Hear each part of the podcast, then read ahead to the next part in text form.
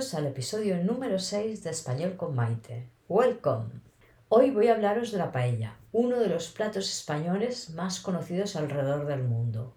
One of the best known Spanish dishes around the world. Y es que la paella es todo un arte. Si buscamos paella en el diccionario de la lengua española, nos encontramos con dos definiciones. La primera dice: plato de arroz seco con carne, pescado, mariscos, legumbres, etcétera.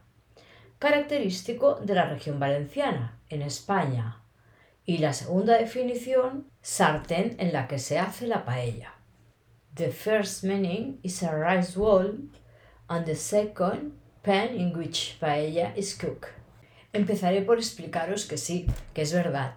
El recipiente con el que tradicionalmente se cocina este tipo de arroz es una sartén redonda, grande y poco profunda llamada paella. Es probable, is probably, que por este motivo se acabase llamando paella a este tipo de arroz. Ended up being called paella. Se acabase llamando paella. Sea como sea, ni todas las paellas son iguales, ni en todas partes se cocinan de la misma forma. Ni todos, ni siquiera en nuestras casas, las hacemos iguales. Como en todo, cada maestrillo tiene su librillo. Quizás la más conocida y la que todos damos como más original es la de Valencia. En Valencia, la paella lleva sobre todo verduras, carnes y pescados, mientras que en otros lugares se utilizan ingredientes diferentes: pescado, marisco, verdura, conejo. Cuando vayas a tomar una paella, tendrás que elegir normalmente entre la paella de pescado, la de pescado y marisco, la de verdura y carne, la de conejo, e incluso aquí, en Cataluña, te sorprenderá si te preguntan si quieres la paella del senyoret, la paella del señorito. ¿Y por qué se llama así? Pues es fácil, la llamamos así porque es una paella de marisco con la que no te vas a ensuciar las manos. La puedes comer con los cubiertos, porque todos los mariscos vienen preparados, pelados y listos para degustar. ¿Que cuál es la mejor receta? No sabría qué deciros, la verdad.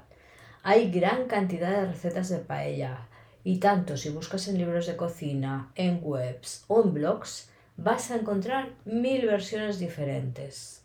There are a lot of paella recipes. Hay muchas recetas de paella. Lo que sí que tengo claro es que uno de los secretos más importantes para preparar una buena paella es cocinar un buen fondo o fumet de pescado, como lo llamamos aquí. Usar productos de calidad, tener una buena sartén o paellera, un buen fuego y ponerle mucho cariño. Uno de los secretos, one of the secrets to prepare a good paella, uno de los secretos para preparar una buena paella. Lo que yo recomiendo, my recommendation, es compartir la paella con amigos, con familia o con quien tú quieras. Disfrutar de este plato en buena compañía. En España estamos acostumbrados a que las comidas y las cenas sean un buen motivo para estar juntos, una excusa para charlar con los amigos, para pasar un rato. En general, somos un país hospitalario y abierto y estamos acostumbrados a oír donde comen dos, comen tres, a compartir, to share. Sé que en todos los países no funciona igual, lo sé, es algo cultural. Las costumbres son eso, algo cultural. Customs are a cultural thing, of course.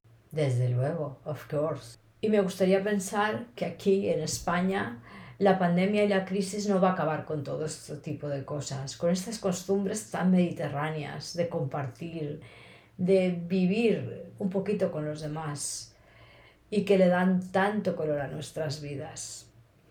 Y sí, hasta aquí llega el episodio de hoy. Recordad que podéis encontrar la transcripción completa en el blog doble u doble u doble u punto español con maite punto com o spanish with maite punto com. Nos vemos el próximo lunes con un nuevo episodio. ¡Hasta luego!